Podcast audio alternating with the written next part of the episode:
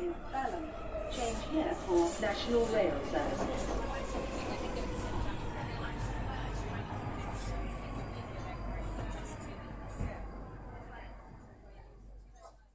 Bine ai revenit în stația Londra. Eu sunt Manuel Cheța de la manuelcheța.com și tu asculti podcastul Un român în Londra. De data aceasta suntem la episodul numărul 161 denumit COVID Schmovid și o să explic faza asta cu Schmovidul.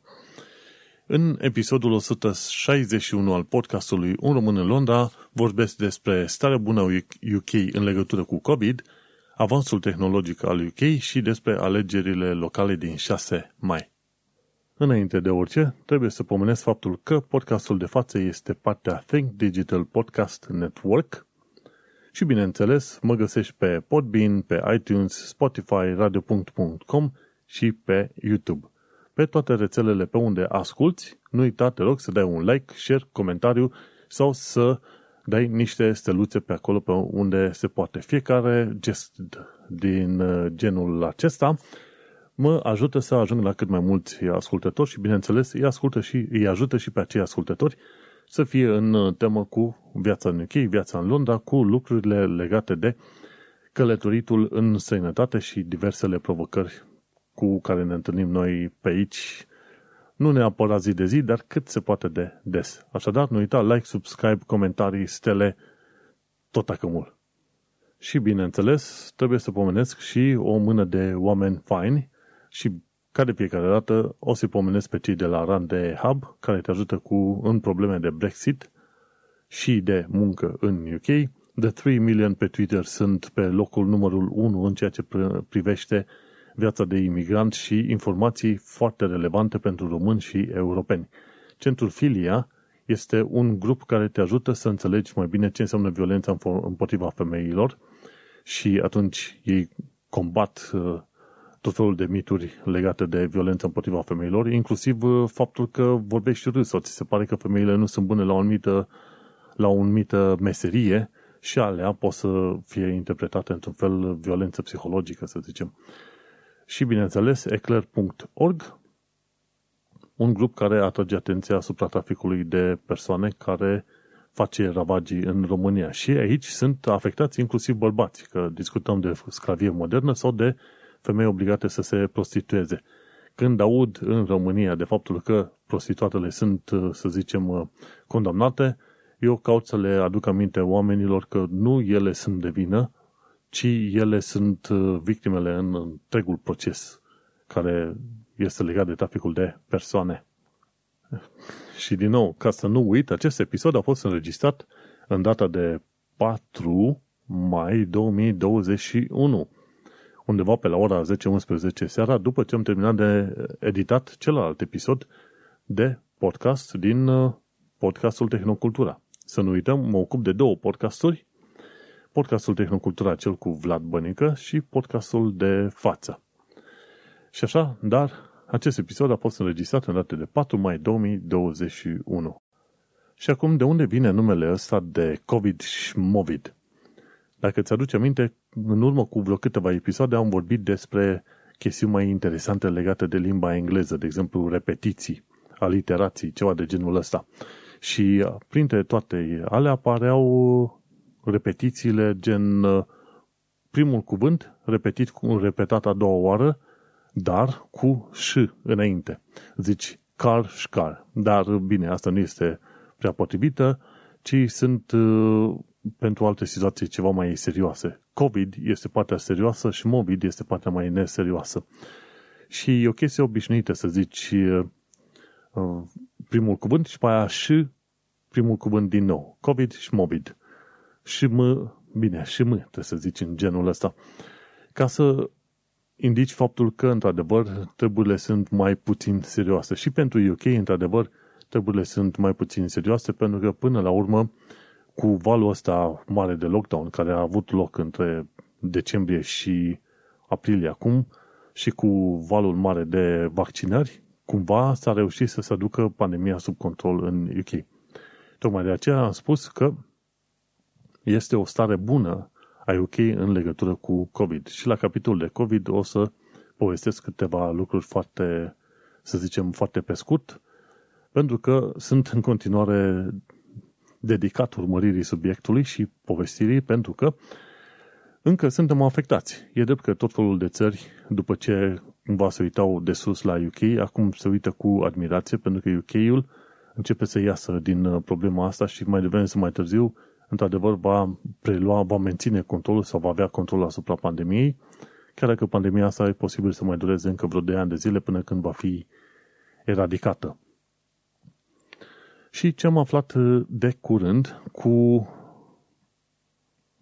să zicem, lucrurile astea legate de vaccinare și de victimele COVID. E bine, de curând am aflat că sunt undeva între 1 și 4 morți pe zi în UK, față de 1200 cât era pe, ce știu, 15, 17, 19 ianuarie 2021, adică 1290 și ceva de oameni morți pe zi, ceea ce însemna extraordinar de mult, ei, uite că s-a ajuns acum la mai puțin de 10 pe zi și, într-adevăr, se vor trece la, se va trece la următoarele etape de lockdown și e mai, în iunie, va fi lockdown-ul scos complet, vei avea voie să mergi să mănânci în restaurante, să vizitezi pe cine vrei tu, să, întâlnești, să te întâlnești cu oamenii și distanțarea socială va fi scosă din, uh, din discuție, pentru că, bineînțeles, până la vremea respectivă, probabil 70-80% din oamenii din UK vor fi vaccinați. Și uite cum, cumva, minunea se întâmplă putem vedea lumina de la capătul uh, tunelului pădurii, ce vrei tu să spui, în legătură cu COVID, dar în UK. Uh, Situația în alte țări este total diferită. Din ce am uh, reușit să văd din statisticile locale, 34,6 milioane de oameni sunt vaccinați în UK și calculez de aici numai prima vaccinare. Și 127.539 au murit în total, ceea ce este un număr extraordinar de mare. Mergem pe mai departe. Ce am aflat de curând este că virusul a fost în Italia în septembrie 2019, ceea ce se potrivește cu faptul că prin noiembrie un coleg de-al meu de la muncă a avut uh, o gripă puternică. Din simptomele pe care le-a povestit el, a reieșit că într-adevăr a avut COVID, dar nimeni nu știa treaba asta. Ne-am dat seama că el a avut coronavirus undeva prin ianuarie-februarie 2020, dar el a avut o gripă de aia puternică prin 2019. Noi am crezut că e gripă, dar de fapt a fost coronavirus. Așadar, în noiembrie 2019, coronavirusul exista în Londra deja, înaintea datelor oficiale. Acum, după ce au reușit să facă ăștia niște teste în Italia, mi se pare că prelevau sânge de la oameni în perioada respectivă pentru un studiu legat de cancer și sângele ăla încă există în laboratoare. Și atunci l-au testat și pentru coronavirus, să vadă dacă într-adevăr există anticorpi sau dacă nu antigeni. Și au descoperit că într-adevăr virusul era în Italia în septembrie 2019, undeva pe 3 septembrie, și se pare că a venit pe undeva între 25 și 28 august în Italia, după care s-a răspândit. Oamenii bănuiesc că ar fi de la muncitorii chinezi veniți uh, să lucreze în Italia în perioada respectivă. Așadar, cu câteva luni înainte, pandemia deja își făcea de cap prin toate țările și oamenii care ajungeau în spital și mureau, eventual din cauza asta, credeau că este doar o pneumonie puțin mai ciudată, mai aiurea, în, în uh, câțiva oameni care probabil au fost ei, nenorocoși, ghinioniști în perioada respectivă, dar nu. Nimeni n-a fost acolo să-și dea seama că de fapt poți să unești toate punctele astea și într-adevăr pandemia a început mai devreme și anume în septembrie 2019 în, uh, în Italia. Și se pare că în perioada respectivă uh, chinezii aveau foarte mulți oameni bolnavi de o, o pneumonie atipică, de aia s-a și numit în, inițial pneumonia, îi se spunea pneumonia Wuhan. Și uite-te cum, urmărind ăștia pe hărți Google Maps, au văzut că într-adevăr erau mult mai multe ambulanțe în perioada aia, în perioada august-septembrie, în zona Chinei. Și efectiv China nu a divulgat informația asta decât după vreo 4-5 luni de zile. Septembrie, octombrie, noiembrie, decembrie, ianuarie. Cam după vreo 4-5 luni de zile a divulgat într-adevăr informația cum că avem de-a face într-adevăr cu o pandemie de coronavirus. 5 luni de zile a fost uh, un termen extraordinar de mare, timp în care s-au putut duce oamenii pe toată planeta să se îmbolnăvească. Și sunt foarte curios să văd, după toată pandemia asta, dacă oamenii, o să, toate țările, o să tragă de perciuni China pentru faptul că ei au ascuns informația asta. China a ascuns în mod voit și direct informația asta și uite-te cum în momentul de față s-a ajuns la peste 3 milioane de oameni morți pe planetă. Să să mă uit pe, bineînțeles, harta noastră preferată, John Hopkins COVID Map. John Hopkins COVID Map. Și pe hartă se arată totalul de oameni, de oameni care au murit din cauza coronavirusului, 3 milioane 218 mii. O bună parte din oamenii ăștia puteau fi salvați dacă China, la momentul respectiv, în septembrie 2019, informa OMS în legătură cu fenomenul ăsta. Atunci oamenii nu mai călătoreau, țările se închideau și gata. Probabil au vrut să se spele pe mâini repede chinezii și uite că nu a ieșit. Efectiv, nu a ieșit pentru că o mulțime de oameni au ajuns să moară. Atunci, în principiu, hai să zicem că avem de face și cu incompetența, incompetența tuturor țărilor implicate, dar virusul ăsta putea să fie controlat mult mai bine dacă China făcea ce trebuia făcut la momentul potrivit. Mergem pe mai departe. Un lucru important de știut, 20 de milioane de britanici trăiesc în zone fără victime de COVID, fără victime recente, ca să zic așa. Și asta înseamnă foarte mult. O treime din populația britanică locuiește în zone în care nu sunt oameni morți de coronavirus în ultimele zile, săptămâni. Mai, mergem mai departe. Există ceva ce se numește farmacovigilență. Ci că vaccinurile sunt foarte utile în perioada asta, de fapt întotdeauna, și farmacovigilență înseamnă să faci teste după ce se dau vaccinurile, să vezi ce efecte secundare apar. Și apar efecte secundare după 8 zile. Cele mai multe efecte secundare care apar totuși sunt după 24 de ore durere de cap, oboseală, febră, durere de mușchi, durere locală. Și ci că doar 3% din oameni s-au, s-au uh, infectat după ce au fost vaccinați. Și ce este important de știut, ci că riscul de infectare a fost rezut, uh, redus cu 60% după 21 de zile de la vaccinare. Așa că și plus se observă faptul că vaccinul AstraZeneca este bun împotriva variantei din India. Astea sunt toate știri bune. Interesul foarte mare era pentru oameni să se știe, unul, dacă care e șansa ca oamenii să se îmbolnăvească de COVID după coronavirus, 3%, deci e mică, care e riscul de infectare, riscul e redus cu 60% și care e riscul de transmisie, bineînțeles dacă riscul de infectare e redus și transmisia este redusă cu cel puțin 50%. Cu alte cuvinte, vaccinurile funcționează. Și legat de vaccinare, trebuie să, să se știe un lucru bun. În perioada în care ești bolnav sau ești, uh, tocmai te-ai vaccinat, important lucru de știut este să nu faci sport. Permite corpului câteva zile să creeze sistemul uh, uh, răspunsul imunitar și nu fă sport. Și, bineînțeles, nu consuma alcool. În principiu, chestia cu consumatul alcool e cu dus și întors. Pentru că s-a observat de curând că dacă ți iei vaccinul anti, anticoronavirus și consumi alcool, nu ai niciun fel de problemă. Dar, în principiu, sfatul general este atunci când te vaccinezi să nu consumi alcool și să nu faci sport. Dacă vrei să ai o sursă foarte bună legată de sfaturi medicale și, bineînțeles, ce, ce se discută despre coronavirus în perioada asta, nu uita să te duci pe canalul doctorului John Campbell. Și acest doctor prezintă, cred că face un sumar în fiecare zi și îți prezintă tot felul de lucruri interesante, interesante legate de coronavirus, boală, vaccinuri și atunci, nu uita să te duci acolo.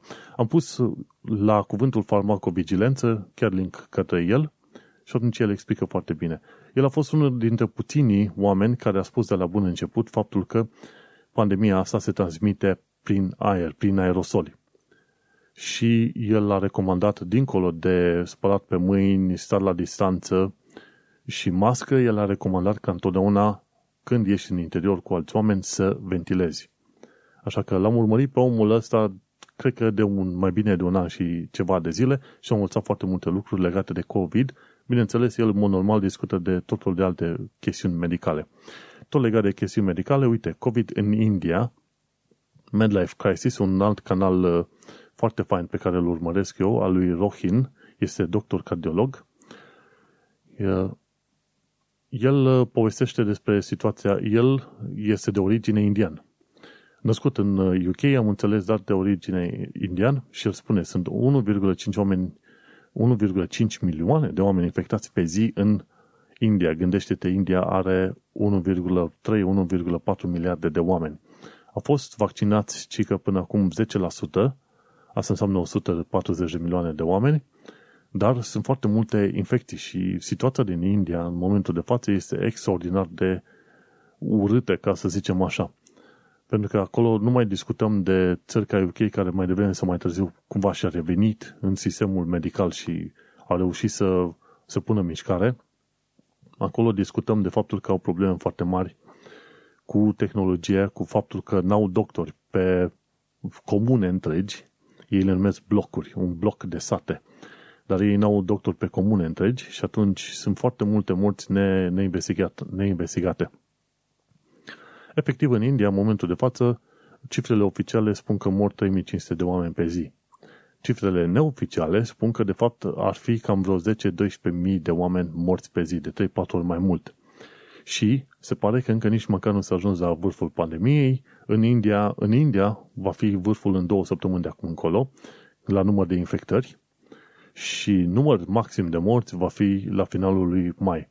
Și atunci chiar mă uitam și făceam un calcul sumar, comparând cu UK-ul, dacă merge tot în stilul UK, au acum 10-12.000 de oameni morți, ajung la 40.000 în perioada de vârf.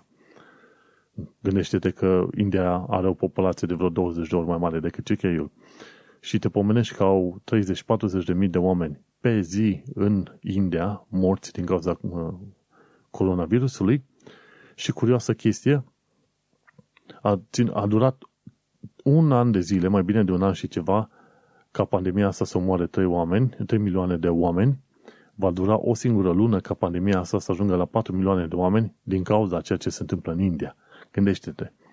Și va fi, va fi unul uh, dintre cele mai urâte, să zicem, uh, cazuri de pandemii din India sau eveniment așa cataclismic din uh, ultimii, ce știu, de la al doilea război mondial încoace. De fapt, cam asta se și spune. De la al doilea război mondial încoace, COVID-ul ăsta a fost și este unul dintre cele mai complicate chestiuni. Și în SUA au murit cât 600.000 de oameni, Brazilia 400.000, India 220.000, dar uh, este undercounted, ca cum se spune, e posibil să fie de două, trei ori mai mult de atât în India. Și Mexic la fel. E drept că UK-ul este pe locul 5 mondial cu 127.000, dar uh, se cam opresc pe aici, pe undeva se cam opresc pentru că deja lucrurile au mers foarte bine și de-aia vreau să zic să lau puțin ocheiul, că până la urmă și-a revenit. Și-a revenit.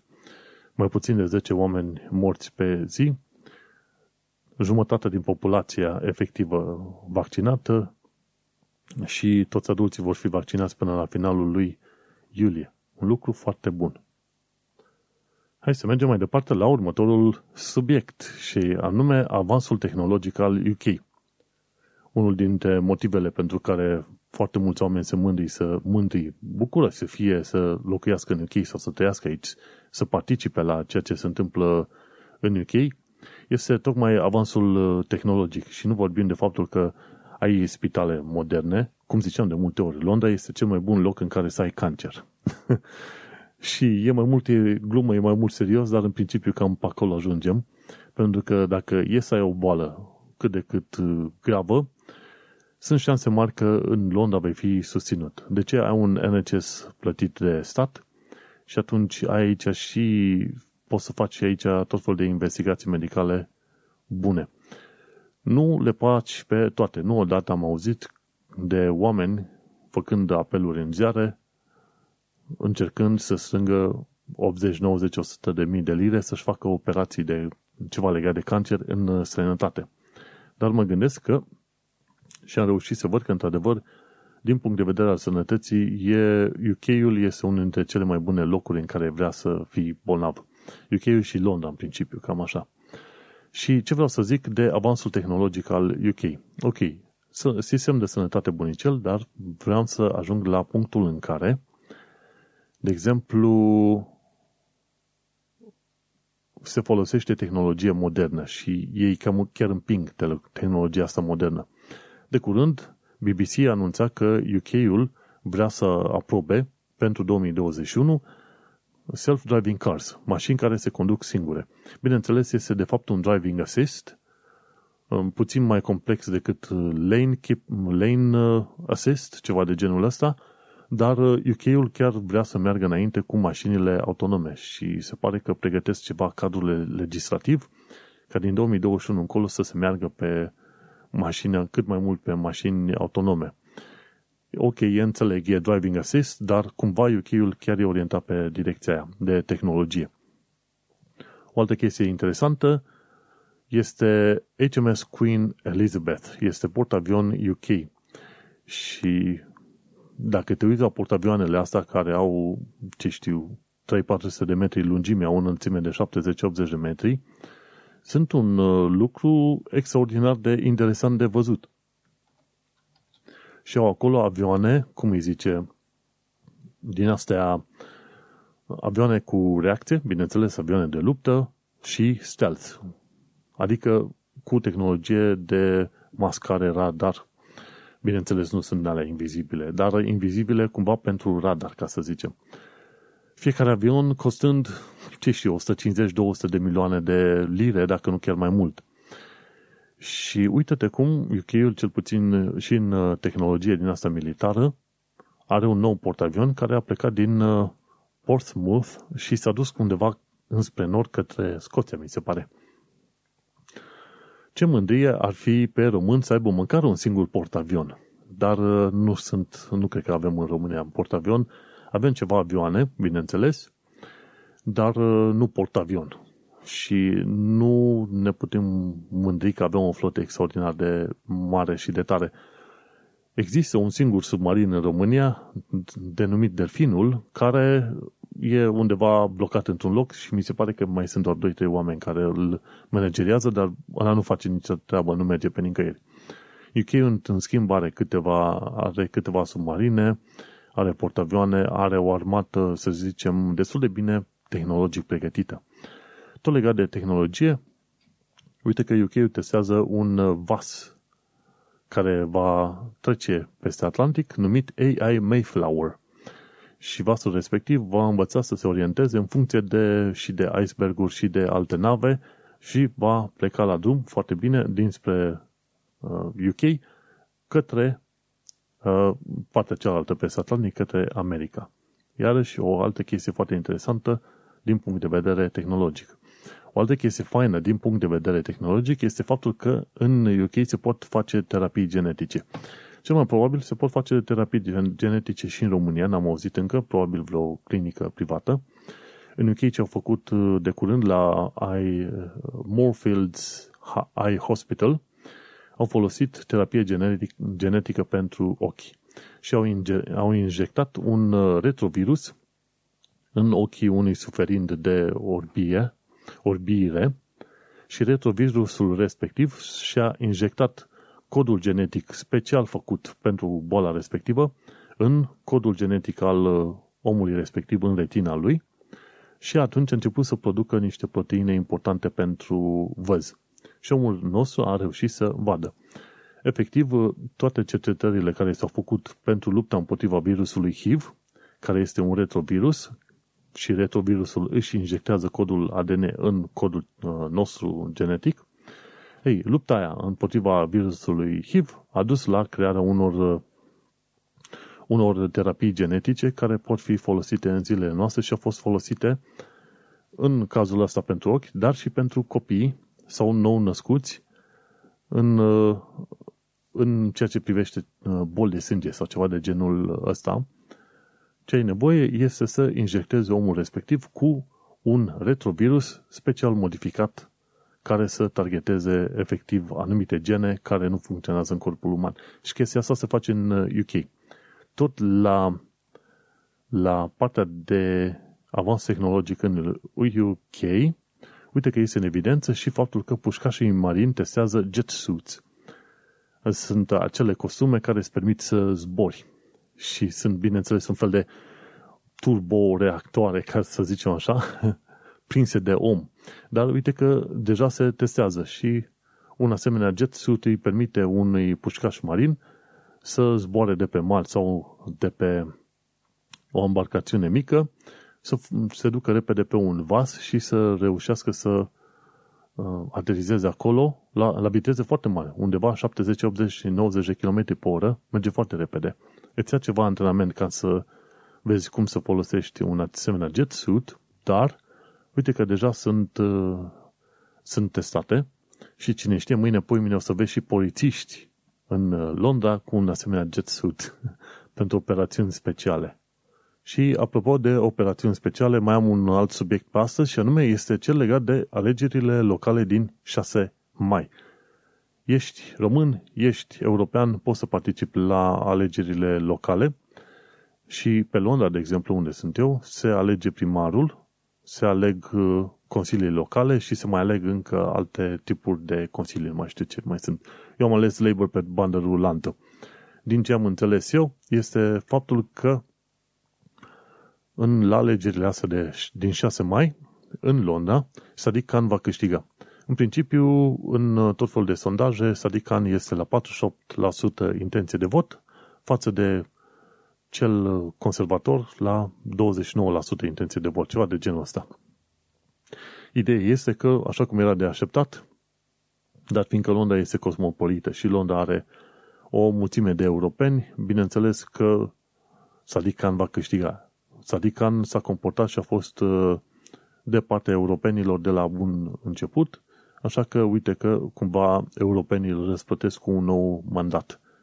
Nu uita, pe 6 mai se votează în Londra și am înțeles că se votează și în multe alte locuri alegeri locale. Nu uita să participi. Și cu ocazia asta am ajuns la jumătatea podcastului, jumătate care este ascultată pe radio.com în fiecare joi pe la ora 8 seara. Pentru episodul complet, nu uita să intri pe manelcheța.com. Baftă! Bine te-am regăsit după o pauză bine meritată de cafea. Hai să continuăm cu alte lucruri care ne interesează și anume, hai să zicem, limba engleză și cultura britanică. 10 adjective avansate. De exemplu, dacă știi ce înseamnă appalling, astonishing, grueling, e bine, astea sunt adjective avansate, așa după cum sunt uh, numite de către Lucy, ba nu, de către M English din Australia, ea învață, te învață limba engleză. Cum pronunți zilele săptămânii? ETJ English, eu cream că știu cum să le pronunțe bine, el, el a explicat cum să pronunți fiecare zi, ci că e în mod normal zice Monday, de e Monday, e Monday, după aia Tuesday, ai zice că e two, de el se pronunță de fapt cu ciu, Tuesday. Am știut treaba asta. Hai să vedem e Monday, Monday. Și după aia, hai să mergem la Tuesday. Upper lip. Choose, choose, choose, Tuesday, Tuesday. După aia, Wednesday, Thursday, Friday, Saturday, Sunday, Sunday. Foarte interesant, îmi place să urmăresc și lecții de pronunție ca să discut, să aflu cât mai bine. De exemplu, I'm uncomfortable speaking English. În filmulețul ăsta făcut de Jay Jodel, ea explică faptul că oricât de bine știi să citești, să scrii și gramatica limbii engleze, vei fi lovit puternic la partea de vorbire. Așa că este bine să vorbești în timp ce înveți. De exemplu, degeaba înveți foarte bine timpurile dacă nu le exersezi vorbind.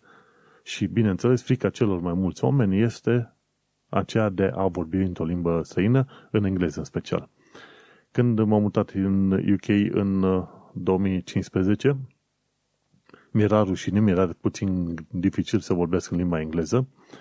Dacă puteam să tac, tăceam.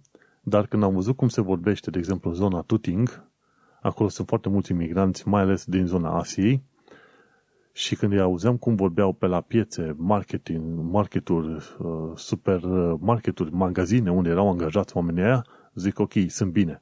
Cu accentul meu de est european, dar uh, totuși sunt bine. Sunt între my people, cum să spune, străini între străini, atunci înseamnă că nu ești străin cu adevărat.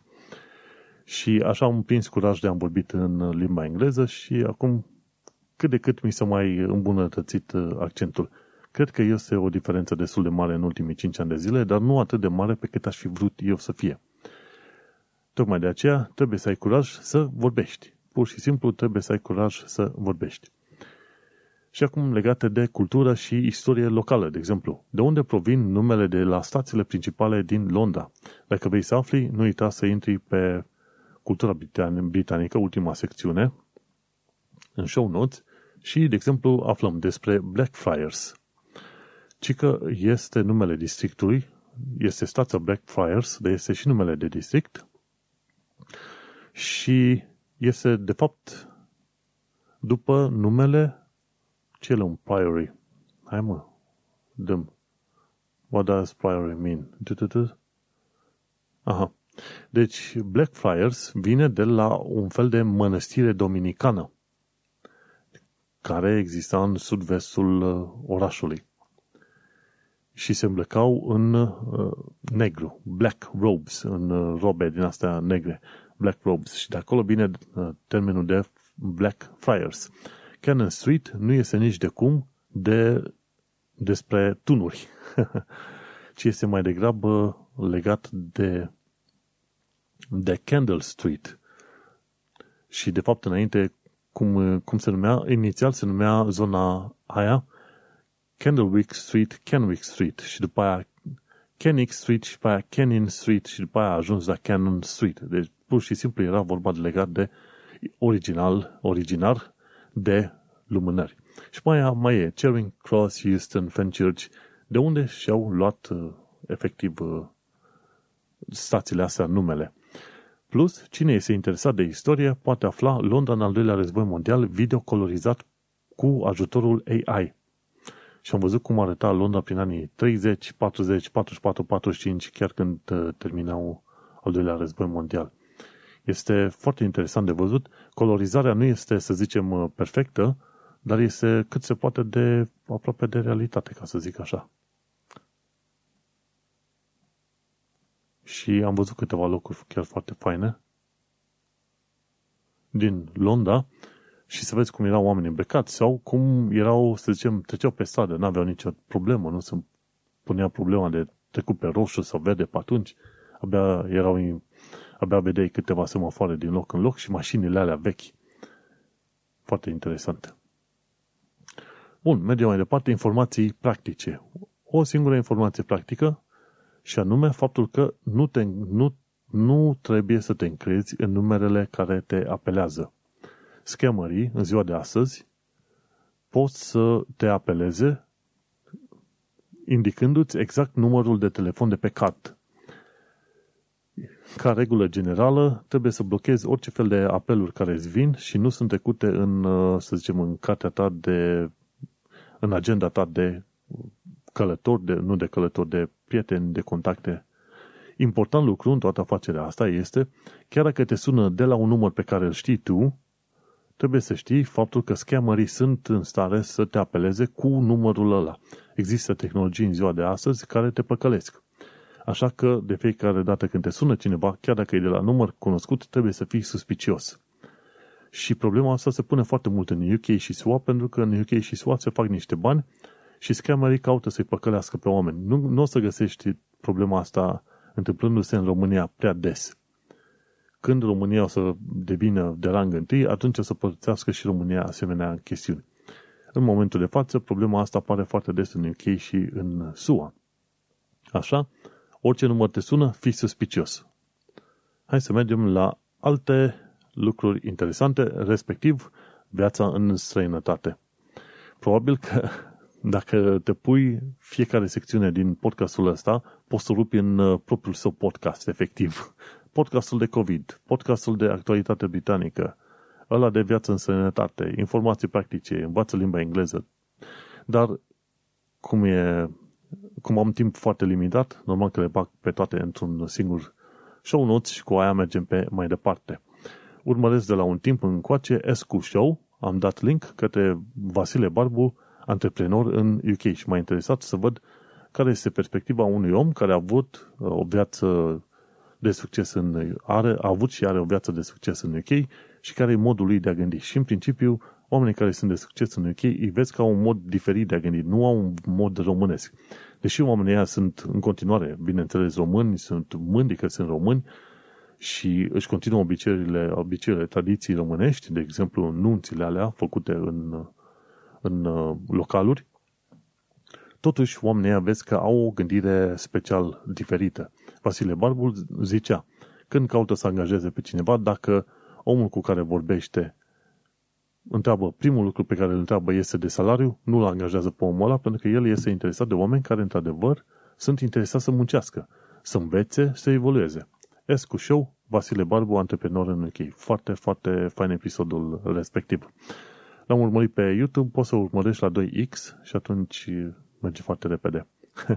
Coadă la cozonaci în Burnt Oak, adică în Bontoc sau, adic, sau Little Romania. Am primit știrea asta de curând de la g4media.ro Am citit ce am citit. Într-adevăr, dacă vrei să vezi România în afara României, te duci în zona Burnt Oak, în nordul uh, Londrei. Mergem mai departe. Prietenul meu, Dumitru Șușu, Titi, care este artist pla- pla- uh, plastic, a făcut un interviu de curând la podcastul sau videocastul Impuls pentru viață al Cristinei Rad. Du-te și vezi pe acolo. Titi este în continuare în uh, Brașov, bineînțeles. El face tot felul de portrete, artă plastică, vinde, chiar oferă gratuit la ONG-uri, tot felul de instituții, lucrările lui. Este un om super mișto. Mergem mai departe. Ce fel de street foods să vizitezi prin uh, Londra. Love in London a făcut un episod foarte fain și au recomandat 4-5 locuri în care poți să te duci și e unul chiar lângă Shard pe care l-a recomandat și în care am fost și eu și e chiar făinuț. Londra, bineînțeles, nu duce lipsă de street food. Dacă nu știi pe unde să te duci, du-te pur și simplu în, într-o zonă centrală, în oricare dintre boroughs, și descoperă piețele de acolo, marketurile. Și după, după care o să descoperi street foods până nu mai poți. Bun, uh, mai departe la viața în sănătate, cum este să te plimbi prin Surrey. Ălei din Londra a făcut un episod nou în care a povestit cum este să se plimbe prin uh, Surrey. Surrey, uh, North Down Way, Surrey Hills, Walk the Chalk. Foarte interesant și câteodată mă uit la canalul Lady din London ca să văd inspirație pentru, sau am inspirație pentru locuri de vizitat, să știu ce, ce vreau să vizitez după ce o să mă vaccinez. Pentru că asta e posibil să se întâmple mai. Sper că vom reuși să ne vaccinăm în mai, măcar prima doză și după aia probabil prin uh, iunie a doua doză ca să fim scăpați deocamdată. Tot legat de vaccin, mi se pare că ai imunitate pe vreo 6 până pe la 8 luni de zile, așa că este foarte probabil ca în toamnă, undeva perioada noiembrie-decembrie, noiembrie, octombrie-noiembrie, să trebuiască să ne vaccinăm din nou. Asta ca informație generală. Și Parc Aventura în Anglia te costă 33 de lire pe adult. Este românul Masaro, care locuiește într-un, uh, într-un sat efectiv unde sunt numai vreo 3000 de oameni și iese la plimbare din când în când și mai face câte un film nou. Și el a explicat cât te costă un, uh, o ieșire la un parc aventura în Anglia. E vreo 33 de lire pe adult. Și sunt tot felul de parcuri din asta din UK făcute de către firma goape.co.uk dacă te interesa. E goape, goape.co.uk Hai să mergem uh, pe mai departe. După ce am uh, mers, am devenit mai multe cu GoApe, mergem la actualitatea britanică și londoneză. Bineînțeles, eu urmăresc mult mai multe știri dar uh, le pun în show notes doar pe cele pe care le consider eu mai importante pentru săptămâna ce a trecut. Și ce m-am aflat de curând este că există un party, un partid politic numit Women's Equality Party. Chiar nu știam de treaba asta. Și Women's Equality Party în Londra a tras atenția asupra abuzurilor contra femeilor. Și ce au făcut de curând, au avut o campanie interesantă prin care au dat cu un spray special, cu o vopsea specială, care nu se vede la lumina zilei, se vede doar la, la întuneric, cumva, la întuneric și prin ultraviolete. Și spune, uh, today the week and you give us street lights, and you give us street lights. Când era problema de faptul că o femeie este omorâtă la trei zile în UK și, practic, efectiv, în mare parte, undeva 80-90% din cazuri, este vorba de violență domestică. Iar Boris Johnson zice, ok, hai că facem un plan să punem mai multe lumini pe stradă. E ok, e, e o treabă interesantă, dar asta ar, asta ar rezolva probabil 0,0001 cazuri. Problemele principale sunt chestiuni de societate în care se vede, vede că violența domestică este mai mare decât ar trebui să se vadă.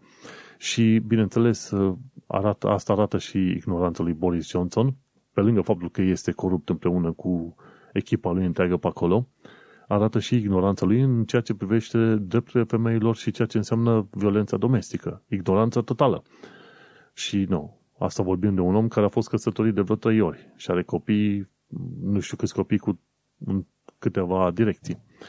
Dar asta e gossiping deja, dar la un moment dat stai să te uiți că omul ăsta într-adevăr nu înțelege problema aia ce înseamnă violență domestică. Mergem mai departe și unul de punctele prin care trebuie să fie înțeleasă și violența domestică e faptul că în UK se aprobă în continuare căsătorii la 16 ani de zile, la vârsta de 16 ani. Ceea ce este o ciudățenie și mi se pare că și în România la un moment dat au, au intervenit autoritățile când au fost căsătorii la romi, undeva la vârsta 13-14 ani. Și au zis, bă, nu este ok. Și în UK, într-adevăr, se pot face în continuare căsătorii la 16 ani. Cine va face căsătorii la 16 ani? De obicei, cei din culturile arabe musulmane. Zicem pakistanezi și indiene, pardon.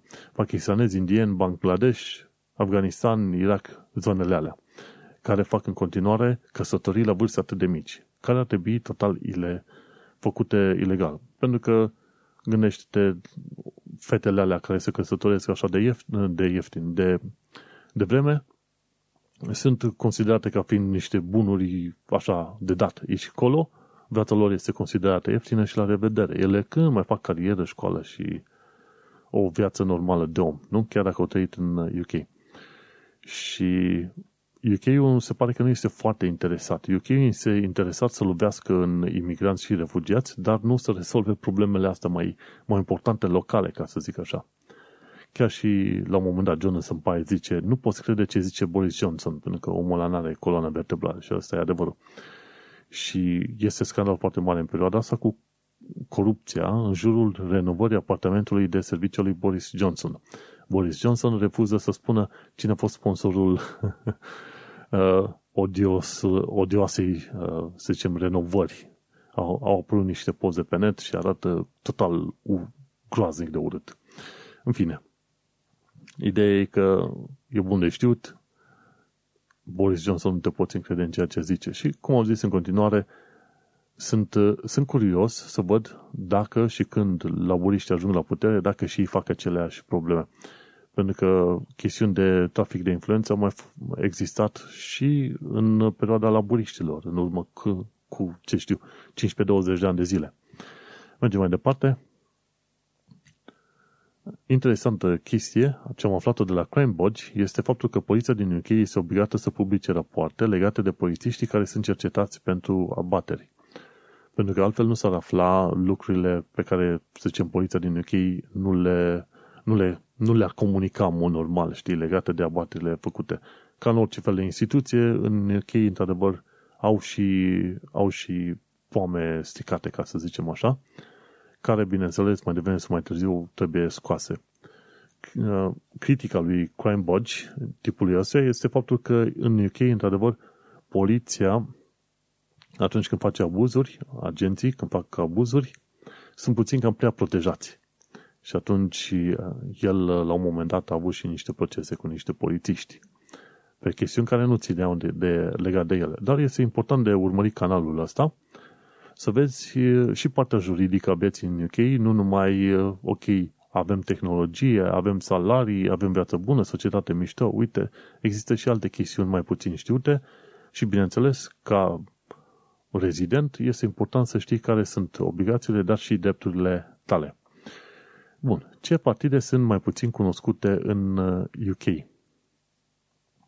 și la un moment dat se discuta în canalul ăsta TLDR News de faptul că chiar dacă anumite partide sunt uh, micuțe, slăbuțe, nu, nu înseamnă că n-au influență. De exemplu, UKIP a reușit cumva să-i convingă pe ăștia de la conservatori să facă referendumul uh, cu Brexit.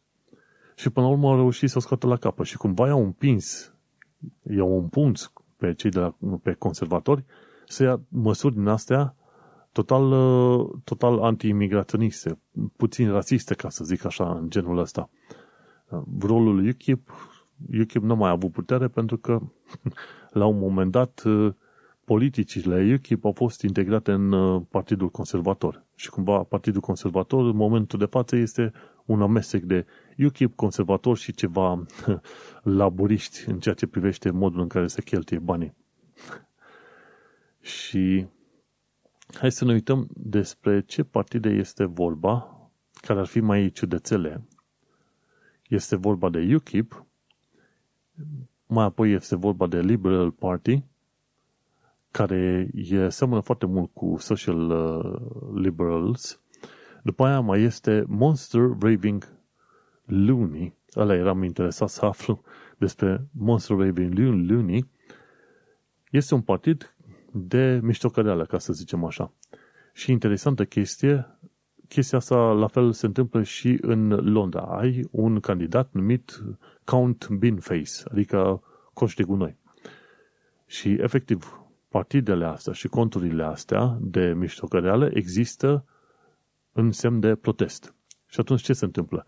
Dacă oamenii nu sunt mulțumiți de conservatori, nici de laburiști, nici de liberal-democrați, atunci ei vor vota la un moment dat Count Binface sau vor vota cu uh, Monster Raving Looney, efectiv cu partidele astea de protest. Și atunci este un fel de barometru. Dacă oamenii nu votează niciunul dintre partidele clasice și se duc la partidele astea, să zicem, nebunești, ăla este semn că toate partidele astea clasice au greșit într-un mod sau în altul. Așa că mie mi se pare o idee foarte bună. La un moment dat mi se pare că și în București era un candidat, am, am da, n-am da vreau, și tot la fel este o candidatură în aia de protest. Dacă vezi că un asemenea partid sau candidat câștigă foarte mulți votanți, este clar că partidele clasice au ieșuat puternic în, în misiunea lor, ca să zic așa. Și cam asta cu partidele din astea mai puțin cunoscute din UK și de ce există ele. Chiar ziceam, Count Binface candidează pentru primăria Londrei. Și ca ultime știri, câteva ultime știri, ca să zic așa, ci că un român a fost închis pentru transport ilegal de persoane din UK. Și întrebarea mea este, îl cheamă Alexandru Fuiorea. Alexandru Fuiorea. Întrebarea mea este, mă, după ce ai o viață bună în UK? Pentru că poți avea o viață bună dacă te duci pe o muncă legală și cât de cât pe o calificare, de ce te mai implici în asemenea rahaturi? Sincer, chiar nu, nu înțeleg. De ce, ca român, după ce vii, ce vii la viață bună în UK, te implici în continuare în rahaturi, de la furat cuie de la patronul la care lucri până la făcut cum a făcut ăsta, transport ilegal de persoane. De ce oare? Nu ți ajunge, fratele meu, ce salariu, ce bani ai? Tocmai de aceea, cum zicea în uh, Escu Show Vasile Barbu, nu veni la mine să mă întreb direct de bani. Prima oară discutăm, vreau să văd ce om ești după care discutăm de job, nu hop bani.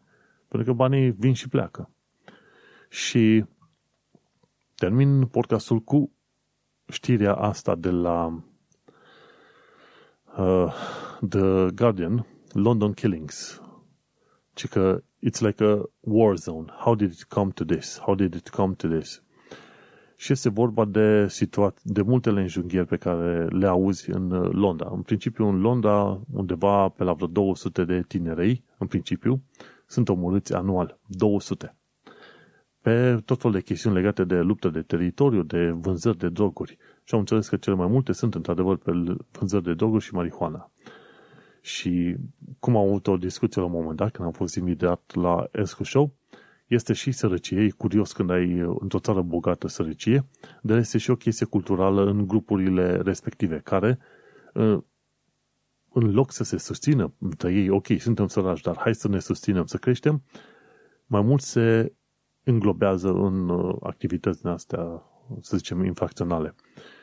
Iar modul în care guvernul UK a decis, a decis să lupte împotriva pandemiei astea de knife crime, cum se zice, de criminalitate, de înjunghieri, a fost să creeze o unitate specializată de, ce știu, anti-knife crime, de luptă împotriva drogului. Dar, așa cum s-a arătat și pe la americani, nu funcționează.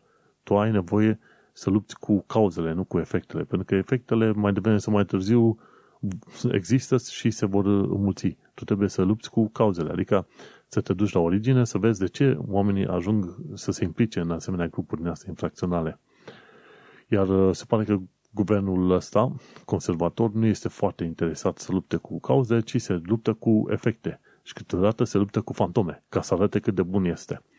Și este foarte trist când uh, că conservatorii, că nu sunt fani în niciun caz, a, aleg să ignore problemele reale. și ignoră problemele reale, sunt implicați în scandaluri de corupție, trimit bani către prietenii lor, dar uh, oamenii pe stradă în continuare superă și, bineînțeles, pe Londra toată lumea îi sare în cap lui Sadikan. Însă și Sadikan are niște limitări. Când uh, au fost luați bani de la poliție și de la servicii sociale, de unde să mai scoată și asta bani pentru acoperirea celor uh, deficite. Și așa că, mai departe, uite-te că în anual 130-200 de tineri de ăștia se înjunghe unii palții pe bandă rulantă, de cele mai multe ori în uh, lupte pentru teritoriu și de vânzare de droguri. Problema este de un fel de pandemie din asta a societății. Și sunt curios să văd când și cum va fi rezolvată. Cumva în New York anii 80 au fost și ca ani foarte urâți și undeva pe la vreo 2000 de oameni ajungeau să se omoare din cauza împușcăturilor, bătăilor între clanuri. Cumva au reușit să aplice o tehnică din aia Broken Glass Theory, prin care au reușit să curețe meteouri, să curețe străzile, să aranjeze, să creeze o viață mai bună pentru oameni, în așa fel încât acum sunt uh, mult mai puține victime față de cum erau atunci. Mi se pare că la un moment dat Londra, la nivel de infracționalitate noastră violentă, întrecuse New Yorkul. Ceea ce este mult de zis pentru un oraș pașnic, cu ghilimelele de rigoare, ok? oraș pașnic.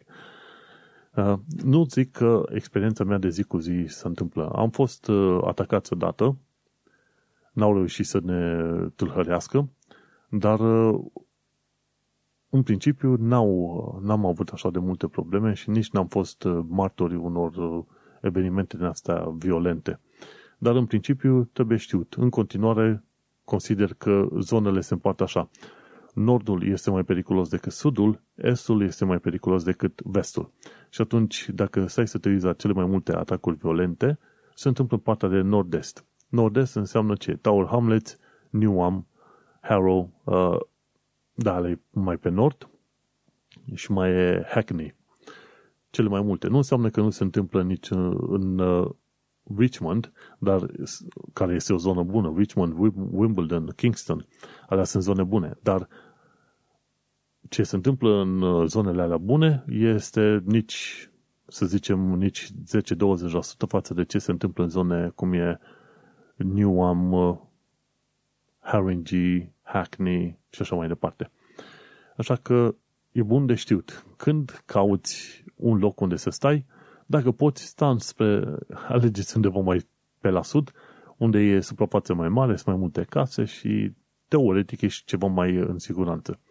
Și un lucru bun de știut și pe Londra este faptul că, indiferent de districtul în care ești, sunt anumite zone mai rele și sunt anumite zone mai faine.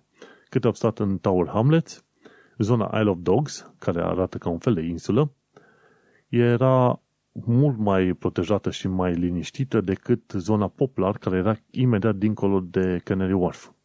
Și în zona Poplar auzeam aproape săptămânale cât un eveniment uh, din ăsta violent. Iar în zona Isle of Dogs, dacă se întâmpla ceva o dată pe an, era o chestie foarte mare, ca să zic așa. Așa că și în interiorul uh, districtelor ăstora sunt zone, zone mai faine și zone mai puțin faine. Important de știut când te muți în Londra, să vezi zona în care te muți și să cauți, să te informezi. Cum au zis, nordul mai periculos decât sudul, estul mai periculos decât vestul. Și astea fiind zise, hai că ajungem la final de episod de podcast. Important lucru de știut este faptul că nu o să-ți dai seama cum va fi viața într-un loc decât după ce ai stat un timp acolo, câteva luni, un an, doi ani de zile, ca să-ți dai seama cum este vibe-ul, viața, oamenii, societatea și să-ți dai seama dacă îți place sau nu pe zona respectivă. Încă, încă aud cazuri de oameni care au stat 5, 10, 20, 15 ani de zile în UK după, și care vor să se întoarcă în uh, România. Experiența fiecăruia este, să zicem, diferită și oarecum uh, asemănătoare. Important e, așa cum zic și în podcastul ăsta, să înveți cât mai mult din uh, cultura și valorile locale, arată-te tu interesat de casa în care te-ai mutat și atunci oamenii ăștia la rândul lor vor se vor arăta interesați de ceea ce faci tu și cine ești tu. Și, bineînțeles, trebuie promovat uh, cât mai mult cazurile pozitive de români, ca în felul ăsta să descopere ăștia că 99%, 95% dintre români au venit în UK să lucreze, să aibă o viață faină și să participe în continuare la viața faină de aici. Și cu asta am terminat cel mai nou episod de podcast, și anume episodul numărul 161, unde am vorbit despre starea bună a UK în legătură cu COVID, avansul tehnologic al UK și despre alegerile locale din 6 mai. Episodul 161, COVID și Movid. Sunt Manuel Cheța de la manuelcheța.com și noi ne mai auzim pe data viitoare.